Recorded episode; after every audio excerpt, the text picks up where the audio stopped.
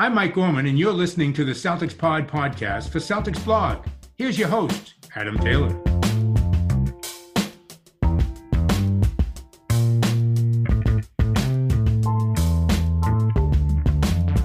What's going on, everybody? If you're watching live, welcome. If you're listening on Monday, maybe Tuesday, maybe Wednesday, welcome. As usual, I'm your boy Adam Taylor. I'm joined by my homie, Mr. Greg Manakis, rocking his Lob Williams hoodie. I was back to say t-shirt, but it's not a t-shirt. It's got that hood on there. I'm rocking my Celtics New Era gear. We're feeling fresh, man. And I'll tell you why we're feeling fresh. Because the Celtics just pulled out a big win. A big win. They they built a lead and magically, to, to, to my amazement, they held on to the lead. Not only did they hold on, they decimated. Before we do that, Greg, my guy, what's going on, bro? This is one of those days where like you're proud to be a Celtics fan. There are so many times I feel like I've come onto the pod because I normally only do Sundays, and for whatever reason, I feel like it's always at the end of like a negative week or right after a bad game. So this is really nice for me to be able to just come in and be positive.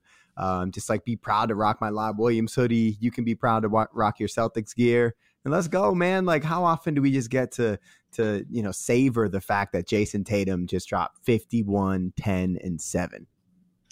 Please repeat that stat line, please. Please. So it's 51, like five, like five digits, and then another one in the single digits. 51.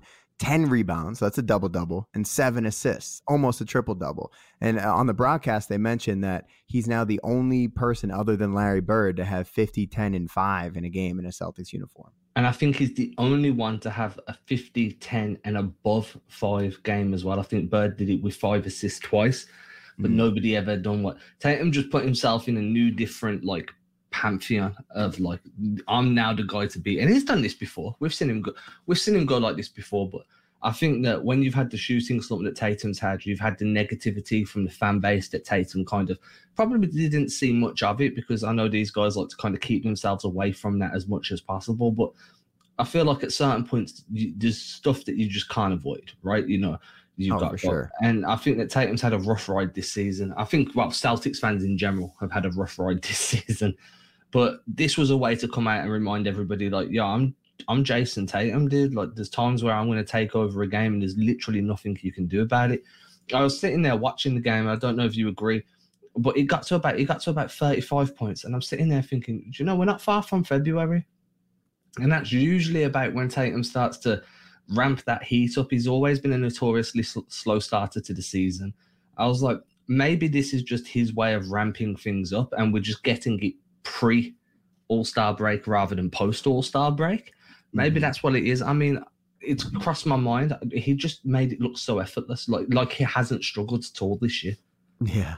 I know, man. He he's just amazing when he gets going downhill like he was doing. You know, when he's in high pick and roll and he can kind of snake action, drive, drive that shoulder into a big man's chest and just finish through them. All that work he's been doing in the weight room to play through his shoulders this year, it's paying off right now. And um, but just it paid off today. It hadn't been paying off the last few games.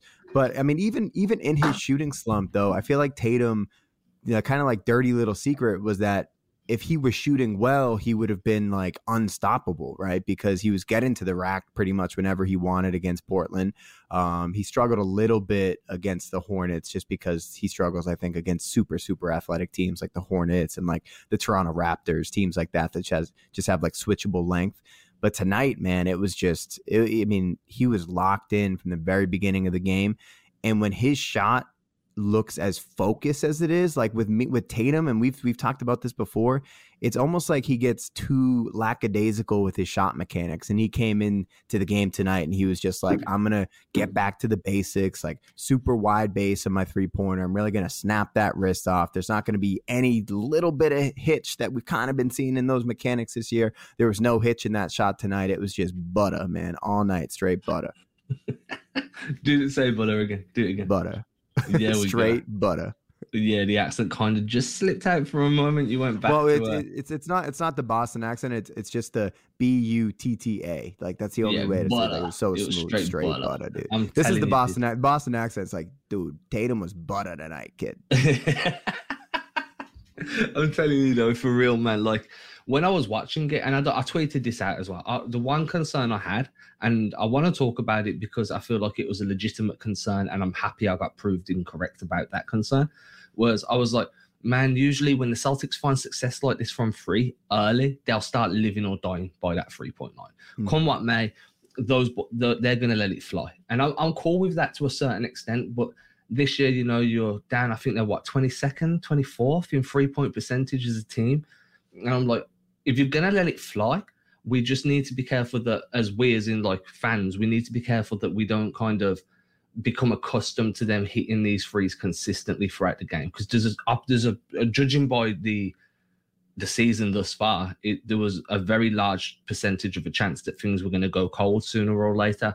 What i liked was when it came to the fourth quarter everything seemed to be a little bit more based around the rim. It was get downhill get to the rim drive finish around like you know just hit singles one after another and I think if the Celtics can kind of lean on that a bit more moving forward, like, hey, when the three point shot's there, build your lead the way you want to play.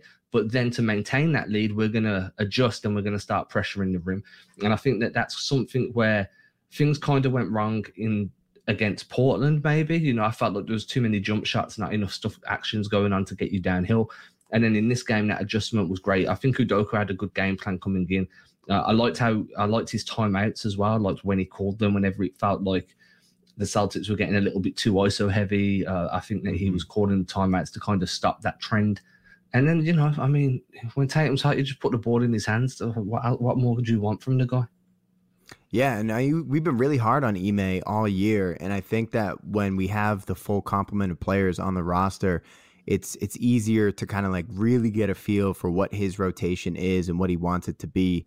And, you know, he was kind of leaning on Enes Freedom a lot over the past couple weeks for whatever reason. I don't know why, honestly. But tonight, like against the against the Blazers, he went the first nine minutes of the first quarter, he went double big. He had Rob Williams and Al Horford on the court for nine straight minutes. And tonight he went away from Horford right at the six minute mark you know, and he also um, sat. I think it was he put Horford and JB to the bench early. I think those are the first two guys on the bench, and then he brought in Grant and uh, Jay Rich. So you know, and he was he seemed to be pairing um, pairing Tatum and Rob Williams a lot tonight. He's still trying to keep uh, Marcus Smart and Dennis Schroeder kind of off the court at this. Uh, um, you know, they're not on the court at the same time. So he's definitely trying to figure out his rotation. I, I, really liked his patterns of substitutions tonight. I didn't understand the patterns last game against Portland. Like I mentioned, the double big lineup for the first nine minutes, and he also played Schroeder for the first 12. So like he seemingly really liked what Schroeder was doing the first 12 and then he didn't play Schroeder in the second quarter. So it was like why did you play him 12 minutes in a row if, eh, and then not play him in the second quarter? Like did you love what he was doing or did you hate what he was doing? Like I didn't get it at all. And tonight and today it was just like it, it was probably a lot easier for him to do it because when Tatum is playing at the MVP level, like it doesn't really matter what you do because when Tatum's on the court and he's scorching hot like that, it makes everybody's job a lot easier. Yeah, and I think that the one thing that's kind of going to go underlooked or underappreciated is how well the ball moved.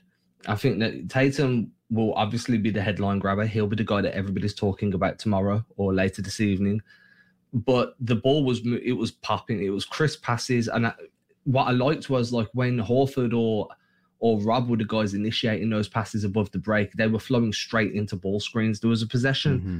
I think it was in the first quarter.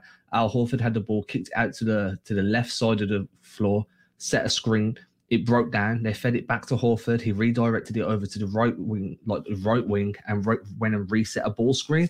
Uh, I think it Tatum who got it came over and just hit the free. But it was just Horford's willingness to kind of initiate an action, set the screen. If it breaks down, relocate back to the top of the arc, get the ball again, initiate a second side action, reset a screen, and keep things flowing. And obviously, once Tatum got some space, Al Horford started to roll just to seal out any like get a box out and make sure he was in place for a rebound. So I think the ball movement, the off ball movement, they were both really crisp in this game, and that to me that provided Tatum with a little bit extra space. I mean, I know there was some shots where there was just a hand in his face and he just drained them anyway. But to get him going early, I do feel like uh, Horford was setting some solid screens and the ball movement was putting him in position to get some really good open looks, and it was just clicking for him. Yeah, I'm glad that you were still able to watch the game. Like, on an analytical level because today for me it was just straight fanboy. like the whole game, I was just like I felt like a little kid again. Like every time Tatum took a shot, I, you know, I got butterflies in my stomach and I was just like laughing like a maniac on my couch. Um, so like the way you're describing things, I'm like, oh yeah, like we we did move the ball really well. But in the moment when I'm watching the game, I'm just like, oh god, I love Jayson Tatum. Isn't isn't it fun to be able to root for Jayson Tatum when he's not in his own head and when his shot mechanics just look buttery smooth? It was just great, man. It was so nice, especially after an, in a season full of horrible losses where you don't think can get can get any worse. After that Portland game, I was like, do I even want to watch the Celtics anymore? Like honestly, I was like I was talking to my buddy who, you know, he he doesn't um, have a podcast or anything like that, just a friend of mine, and I was like, man, honestly, I don't know if I didn't do two podcasts about the Celtics, would I would I actually sit down on Sunday and watch this game because I have other things that I could be doing with my life. You know what I mean? And I almost said I don't want to watch the Celtics anymore because I just get sad. like when I watch them, I just get so sad when I watch them. So today it was just so nice to be happy, man, and just see them dominate a team that they should dominate, and they did, man. And it, they took Washington's soul. Like early in the early in the season, Washington really gave it to us. And one thing I'm wondering now that I'm thinking about it, like where was Montrezl Harrell tonight? I feel like he dominated us in those first two games. Yeah, was he on played. the injury report? No, he played, man. He played um, quickly. That he had that one play where Rob, oh yeah, blocked him at the rim, and then um, Ime used that challenge early in the early in the first half. And we didn't see him afterwards. I don't think. Yeah, I don't think we saw him in the second half, which is weird because I feel like Trez is one of those guys that historically gives us problems with his um, just. The Celtics run a, a, pick and roll heavy offense now. They were a lot more isolated at the beginning mm. of the hmm. season. If you want to attack Trez, you run pick and roll offense. Yeah. Do you know what I mean? So there's a way yeah. to avoid. And I think that that's where the Celtics need to, they've kind of gotten to throughout the year. And it's been a rough road, man. But I think that they're understanding now who they can attack on pick and rolls, who they need to attack on like a bit more of a creative pick and roll, like who they need to attack by setting ram screens or back screens or whatever it may be, and who they just need to go ISO and blow by. There was a really good possession by the the Wizards actually with uh, Deni Avdija as he uh, blew by uh, I think he blew by Al Horford in the fourth, right? Did you see that? Mm-hmm. Crossed him yeah. up and then just blew mm-hmm. by. And when I was watching it, I was like, that's knowing your personnel, right? That's knowing who you're going to need to call the ball screen for and who you know you can beat after dribble. We saw Marcus Smart do it a little bit in the second quarter as well. I felt like yeah. Smart was getting favorable switches and he was like, right, I know I can beat this guy after dribble. Let me do. Paying attention to the scouting report. But that's another guy, right? Smart. How much do you think his return to the lineup kind of – influenced the, the way the Celtics played. Like, because he had a couple of, like, he had that one wrap around the back um, pass that went off a guy's foot as he charged into him. I was like, that was a stupid play. He had another one where he just threw the pass. I was like, that was a stupid play.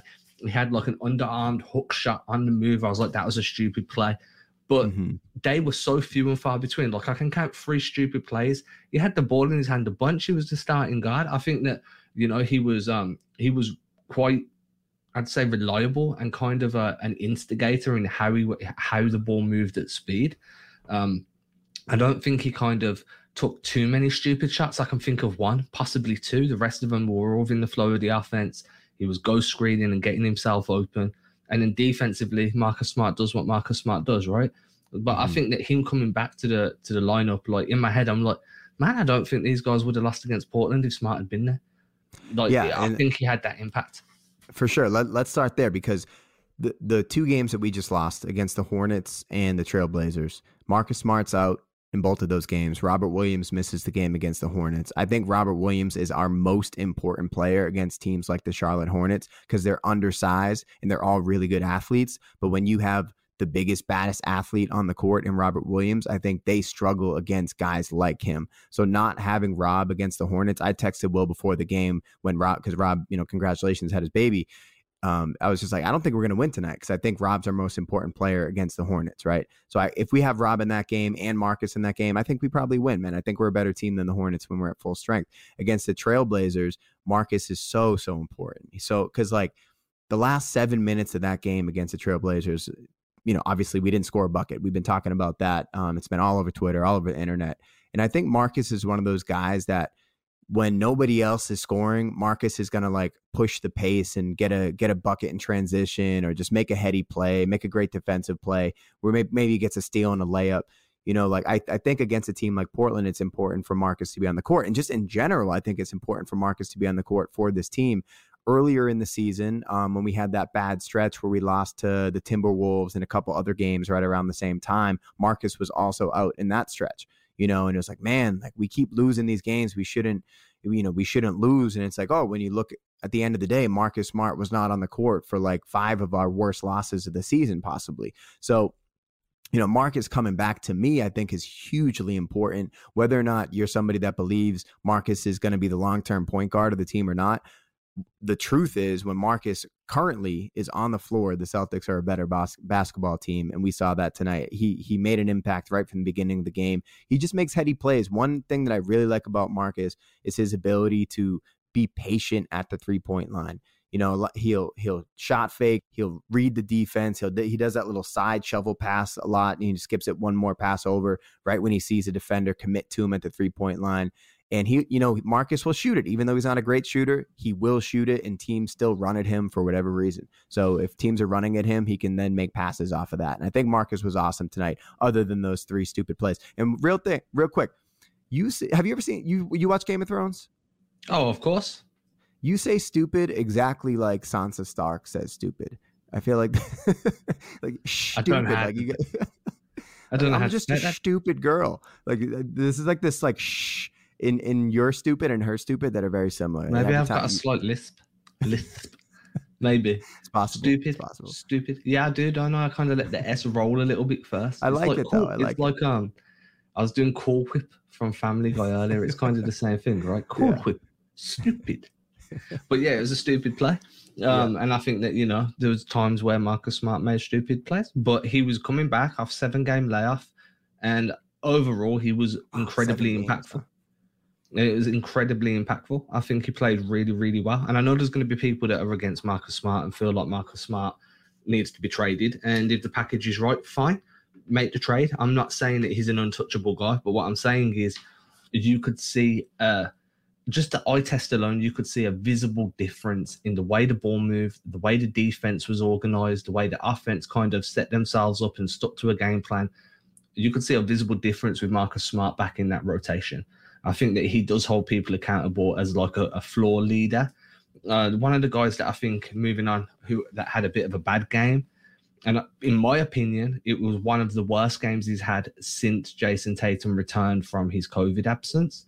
Was Jaylen Brown? I thought he was quite rough defensively. I don't Thank think you. he was good.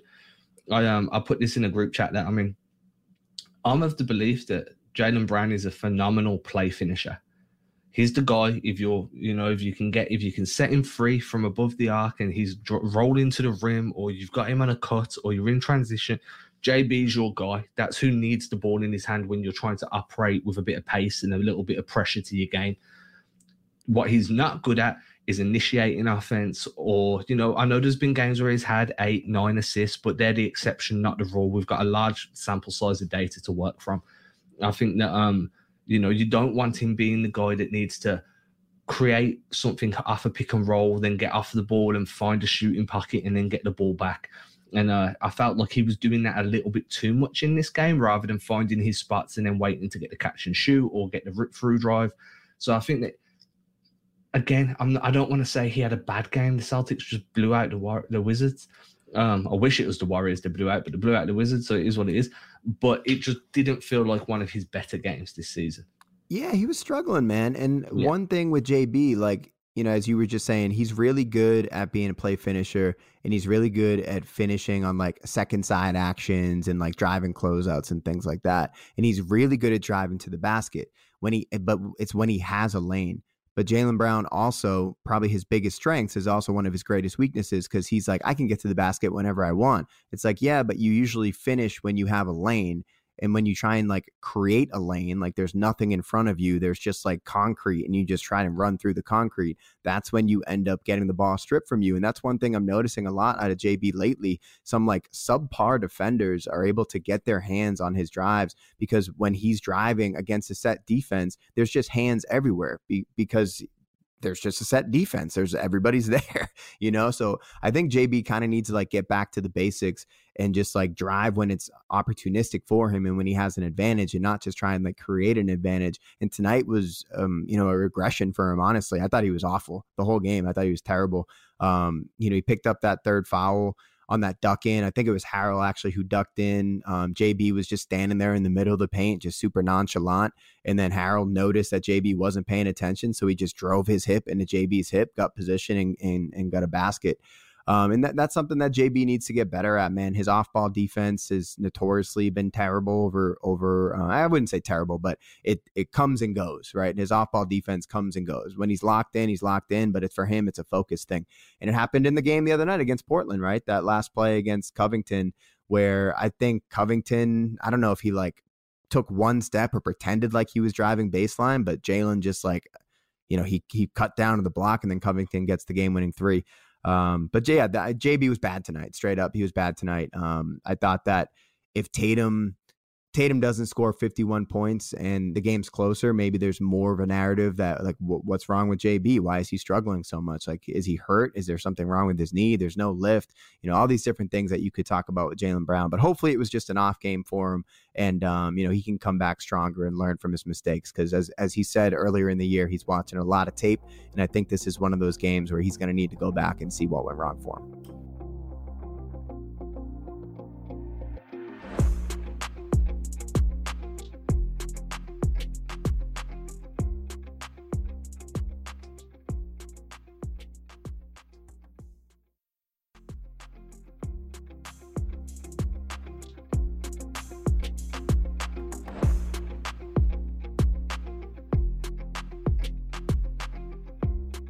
Yeah, for sure. And I think that the other thing you need to um, kind of like as like try and compartmentalize is like, hey, he had to take a slight step back because Tatum was so hot. Every mm-hmm. possession that Brown took a shot was taking it out of the, ha- the hands of the guy that was dominating. So there was times where I felt like Brown was a little over passive, but I completely understood why.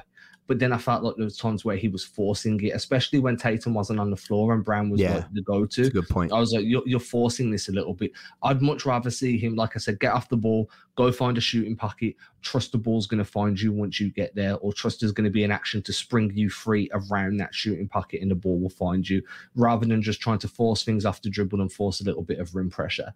So I get it. I think that you know, there's going to be games where Brown gets hot and Tatum has to become a slightly more passive version of himself to allow Brown to to flourish. And I know that everybody's like, "Hey, we want games where Jaylen and Tatum, Jaylen and Jayson go for 30 each," and those all happen. But when one guy's on on course for a 50 piece, and the other one is clearly started the game a little bit cold and is struggling a little bit, you have to take that one step back for the for the good of the team.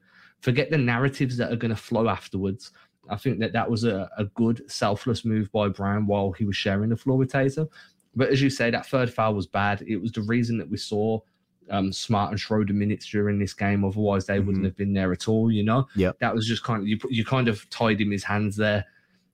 And then you know, the only thing I could really say that was bad, like where I'm like coaching wise, in my head, I'm like, you kind of left the guys out there that, that little bit too long. You know, just like, a little bit. Just a little yeah, bit. Like three minutes left, two minutes left, you're 30 odd points up, and now you're putting the guys like, dude, you could have pulled these guys after like five minutes. Yeah, I know. I actually tweeted that out. I was like, "All right, Ime, like it's time, man." like, I, I, didn't, I didn't want to nitpick Ime in this because I thought he had a really good game coaching. But at the end of the game, I was like, dude, what are you doing? Like, someone's going to sprain an ankle. like, at least get Nesmith hasn't played. Like, get him six minutes of action right now. Like, what's going on? Pritchard hadn't played up until that point. Romeo only had had that one stint. Um, but another guy that I wanted to talk about real quick, because I actually think he's had a great season, but has struggled a lot lately, and that's uh, Josh Richardson. I, I don't know what what's going on with Jay Rich lately, but you know all all of the positive things that he was bringing to the table up until about two weeks ago i haven't really seen him you know and uh, we've i, I haven't heard many people talking about how jay rich is struggling and my buddy that i was texting with the other day he was just like man what's wrong what's wrong with richardson? And i was like oh yeah like he is kind of stinking up the joint lately, huh? Isn't he? And tonight, I, I don't think it was any different. He was really, really struggling. Um, the heady plays that he was making earlier in the season, he's just like kind of not been in the right spot on offense a lot lately. Like not holding corners, not cutting at the right time, like not driving gaps when he should drive gaps, over driving and over penetrating when he shouldn't. Um, he's a guy that like he kind of needs to watch out, man, because with with Romeo and um, Nesmith nipping at his heels on some level, you know, maybe not nipping at his heels, but they're you know they're alive. so yeah, he has to be careful that, that they're still warm bodies on the bench, and they could take his minutes if Ime uh, if Ime decides to go, you know, playing the playing the youth movement. But Richardson, you know, what are your thoughts on him, man? Because he to me he's kind of fallen off a cliff a little bit. Yeah, I mean, in my opinion, I've said this all season. I genuinely believe that Josh Richardson is the team's best cutter. I think he understands when to cut, he understands where to cut, how to cut, blah blah blah. And there's been a few games now where I'm kind of because when Richardson makes a world place cut, you see the space create the space he creates kind of just open up right? It's usually on the wing, it's usually a 45 cut, and you yeah. just see this pocket of shooting space either above the three or just inside in that long mid range. It just opens, and you're like, man, that was an excellent cut. Does somebody needs to capitalize on this space that is created by dragging the defender with him. Or whatever it may be. I haven't really felt that way over the last two or three games. I do think you know he's doing a little bit more on ball, and I feel like he's forcing things a little bit maybe he feels like, hey, you know, I wanted to head guys off the bench. I need to do this because we're struggling right now as a three point shooting team. I'm one of the better mid range shooters on the team. I'm also one of the guys that's more likely to beat someone off the dribble and get to the rim. So I do feel like he's probably overcompensating for the team's issues and just trying to be as impactful and as useful of a guy to them as possible. But sometimes when you try and do too much, you end up doing you end up doing too little. Do you know what I mean? Like you're trying yeah. to do everything and you end up giving absolutely nothing. I, I liked him in his off ball cutter role where when he does get on ball, it's because he's relocated, he's flowing into an action, so defenses are already rotating and he can use his speed and length to attack. I like him in that role as a guy that's initiating a lot of the offense when I feel like I feel like that's when things go wrong for him when he's like you're down to eight seconds on the clock so the, the first side actions broke down. It swung over to Richardson on the second side action, and people are like, right, we need you to make, make something happen. I just don't feel like that's his game with such a little amount of time to work. I think Richardson needs more time to kind of scan the floor, observe what's going on, and read and react over a period of time. But I don't think he's been awful, but he definitely hasn't been the same guy that he was earlier in the season. Hopefully, it's just like a low. I mean, look, we're talking about these guys like they're, they're terrible. Like Tatum just went, what was it, like three games without scoring a free, and all of a sudden just mm-hmm. absolutely lit guys up like scorched earth, Shang Tsung, your soul is mine type of performance, dude. Like he, he went Mortal Kombat. Somebody, I, am sure somebody should have shouted finish him after that one dunk. You know when he was swinging on the rim. Right. I thought that he was, was going to get attacked. You know, that's something that I've really appreciated about NBA refs, and I don't I don't give NBA refs like any credit, but they used to call like hanging on the rim a technical foul all the time back in the day, and they don't do that anymore. So shout out to NBA refs. I feel like that's one thing that I can find as a positive. I'm um, looking at this box score. One guy that I feel like we have not talked about in this game is Grant Williams. Um, so Grant played 22 minutes tonight. He was three for six uh, from the field, two for three from three. He had seven rebounds. But one thing that I really appreciated about Grant, and I've seen a lot more out of him lately, is he was guarding Brad Beal tonight for a little bit, man. And I feel like Ime's tasking him with guarding twos and, and wing creators a little bit more. Maybe some guys that rely on being more powerful than than the average guard. And it's like, you know what? Grant can move his feet and he can really get under people's skin just by being a big body. Like Devin Booker. I feel like Grant is a guy when we played the Suns, um, Grant guarded him a little bit. And he just like kind of because he can move his feet, you know, he, he reminds me of Newman from Seinfeld. He's just like kind of like a bigger a bigger guy, but he has really quick, nimble feet, and and he's he's able to slide his feet and and just be big. And when you run into Grant's chest, it's tough to move him. So I w- I'm happy to see this new development and Grant Williams and how he's being utilized on the defensive end. No longer is he being asked to guard like big men, but he's actually being asked to guard like bigger guards, which is an interesting uh, change there. Yeah, he's not being asked to go big men. He's being asked to go bigger men. You see what yeah. I did there? See what I did there? no, seriously though, I think that you know if we were going to do um, Celtics awards for the season at this very moment in time, Grant Williams is most improved clearly. Like mm. there's no there's no way there's no universe where you can be like, hold on, what about player X? No, dude, Grant Williams wins that. For Celtics only, wins it hands down.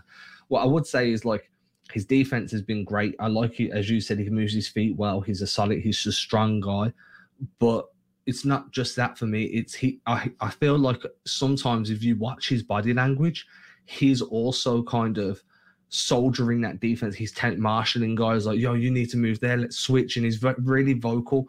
His press conferences have felt the same. Like he's trying to become more of this, not a leadership role, but like a very vocal presence within that locker room. And I feel like that's translating onto the floor defensively. I also think the defense with, um, you know, if you go like, um, what what units could you see out there? I mean, you probably we've probably seen in this game. I can't. I haven't looked at the lineup data yet. Like this is we're recording straight after the game. Um, you know, Marcus Smart, Jaylen, Jayson, Grant, Rob. I feel like that unit is so switchable that you can feel comfortable about switching Grant onto a two or onto a mm-hmm. You know, and you can feel good about Rob being switched onto the perimeter guard and the guard because if they do blow by Rob, then you're going to have Grant sliding over or Tatum rotating over. So I think that while Grant's improved, he's also a product of being around guys that can cover for him if he does get beat, and that kind of makes it easier. As like for fans watching to be like, oh well, you know, maybe he funneled him towards the rotating defender. Unless you go back and watch that same play four or five times, it's really difficult to pinpoint where the breakdown came. Mm-hmm. Uh, so, but I do think like he's definitely improved in that area. I also like that one play. I think it was in the fourth, might have been in the third, where um he got the rock and drove it to the rim, put the ball on the floor, showed he could uh, attack a closeout, and then went and got the finish. We've seen him do that a couple of times this season now, where he's kind of drove the lane himself and got the finish. And I think that's a that's a development within himself. You know, started the season as a catch and shoot guy. I don't want to see him dribbling the rock too much because that's just not his game. But if you can attack a closeout like that, and with your size and strength and shoulder width, you should be able to kind of at least like boulder your way to the rim in like a 90s style and get a decent finish. I think that's an option for him. And I like, like Anthony Mason style.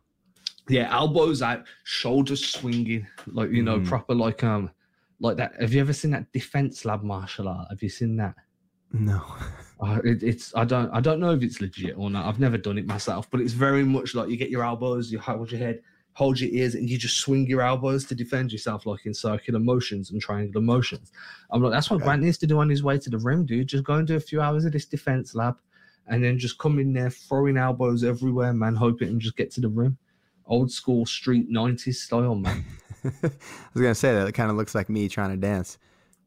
I don't try and dance. I'm a I'm a head nodder. Same. Yeah. Same. Yeah. Just scan the room. Yeah, exactly, exactly. I'm yeah. a head nodder as well. So if um looking at the box score, man, there's one one more guy that we haven't really talked about, and that's my guy Rob Williams. The um, guy. My guy. He had so he the played 31 guy. minutes, four for six from the field, eight rebounds, four assists, two blocks. Uh, what are your what are your takeaways on Rob tonight? Just kind of. I feel like they game. need to utilize it. Yeah, I feel like they need to utilize him a little bit more around, like on the offense in terms of a, an offensive finisher.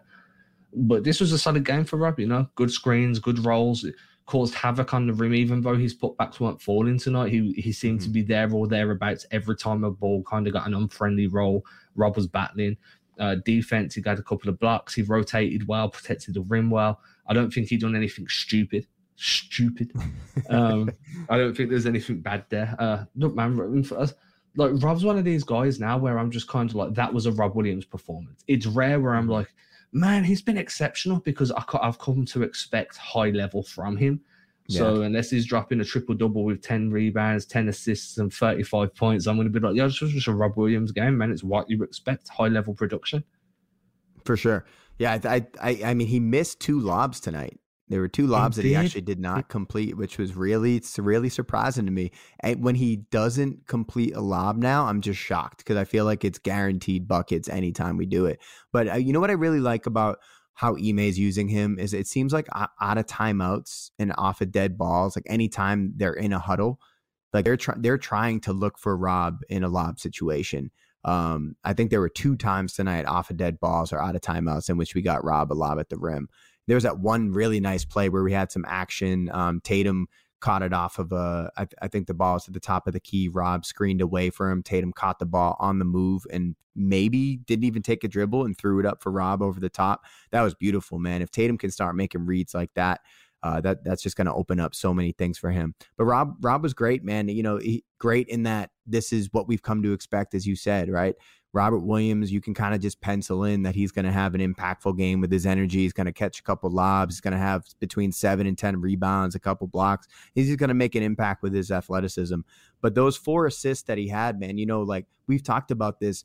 He's such a great passer and such a great facilitator. I would love to see a little bit more offense run through him. But in a game like tonight, as we said earlier, when Jayson Tatum has it going, you kind of just give the ball to Tatum and get the heck out of the way.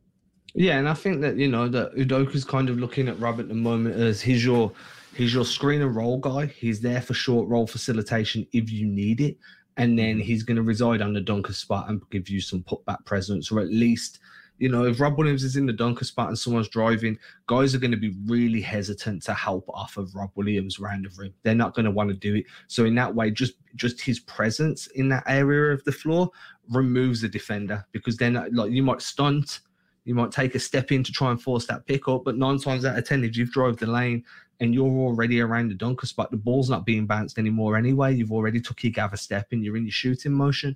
So, you know, if you help off, they could just flip it out to Rob. We've seen that happen a few times, or they'll wrap it around. Rob will come with a two handed dunk. So I think he's Udoka's using him in a really good way.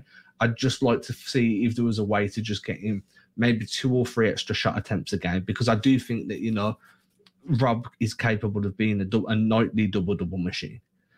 You know, sure. maybe 10, 10, and six. If you can get that yeah. production out of Rob and daily, man, I think that, you know, you've got, like, how can I put it? Because he's not going to be your third star, but you've got, like, your highest level impact guy in place for the next, like, three, four, five, six, seven years, however long you can keep him for on this contract, next contract. You know, 10, 10, and 6 would be phenomenal. Absolutely, and we're gonna need him this week, man. We um, looking ahead. We've got we've got the Kings on Tuesday, which should be a really interesting game, um, especially as you know Celtics fans as we head towards the trade deadline. We want to think about guys that we could dream on. Uh, the Kings have a whole bunch of gettable guys: Buddy Hield, uh, Harrison Barnes. If you really want to think out of the box, Tyrese Halliburton or De'Aaron Fox. And then we got the Hawks on Friday, and then we have a rematch with the Pelicans on Saturday. So that game against the Hawks, I, I don't want to pencil in a win on Tuesday against the Kings because this is the Boston Celtics. And every time we get to 500, we always end up under 500. We are back at 500 right now. Um, but I'm looking ahead to that Hawks game on Friday. And I'm not going to be able to get a chance to speak with you until after that game um, next week on Sunday. So looking ahead, you know, we started off the week. We're calling today the beginning of the week, right? So we're one and zero oh in this four game week. What are your expectations for for the rest of the week? Kings, Hawks, Pelicans. I think it has to be a three and zero. I'd be happy with a two on one. You know, if you beat the Kings, you beat the Pels, you lose against the Hawks. I think that's a it's a rough one, but I think I can live with a two on one, right? But if you look at the way the Celtics kind of match up against these guys, like the Hawks, where are the Hawks in defense right now? Are they good? Are they bad? I haven't looked at the Hawks. I feel like they're awful. I haven't looked at them in a while. I was looking at defensive rating earlier. Bear with me. I'm looking on cleaning the glass, so it's a little I'm, bit. I'm going to guess they're in the bottom eight.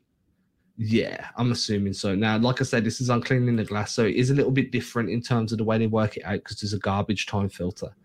So let's have a look. Atlanta are 19. No, they're not. They're 29th uh, from cleaning the glass. They're 29th in meaningful minutes for defense.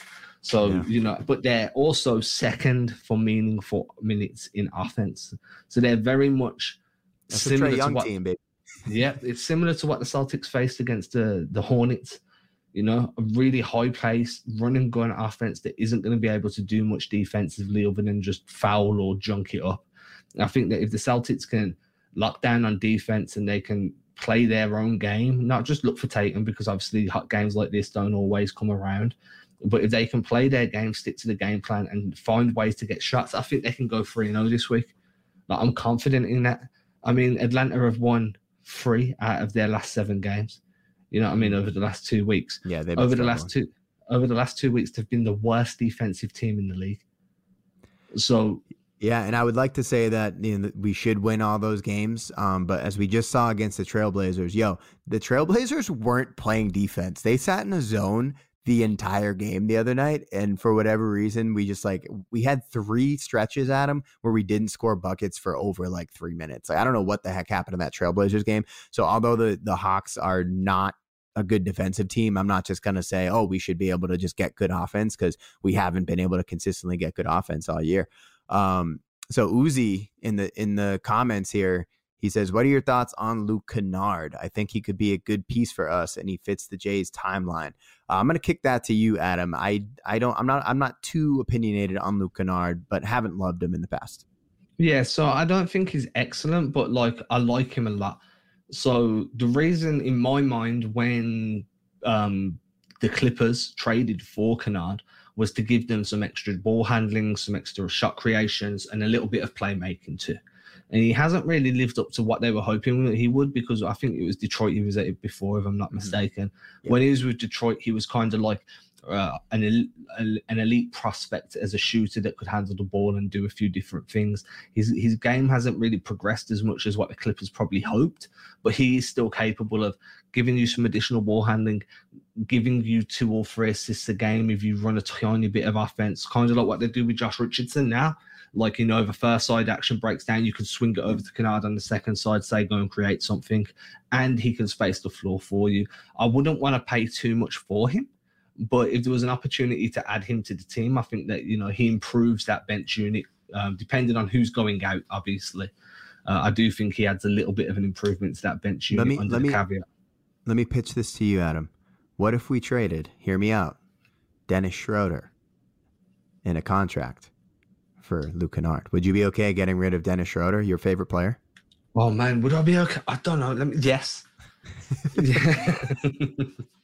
Uh, you could send me a can of Mountain Dew, and I'll be okay.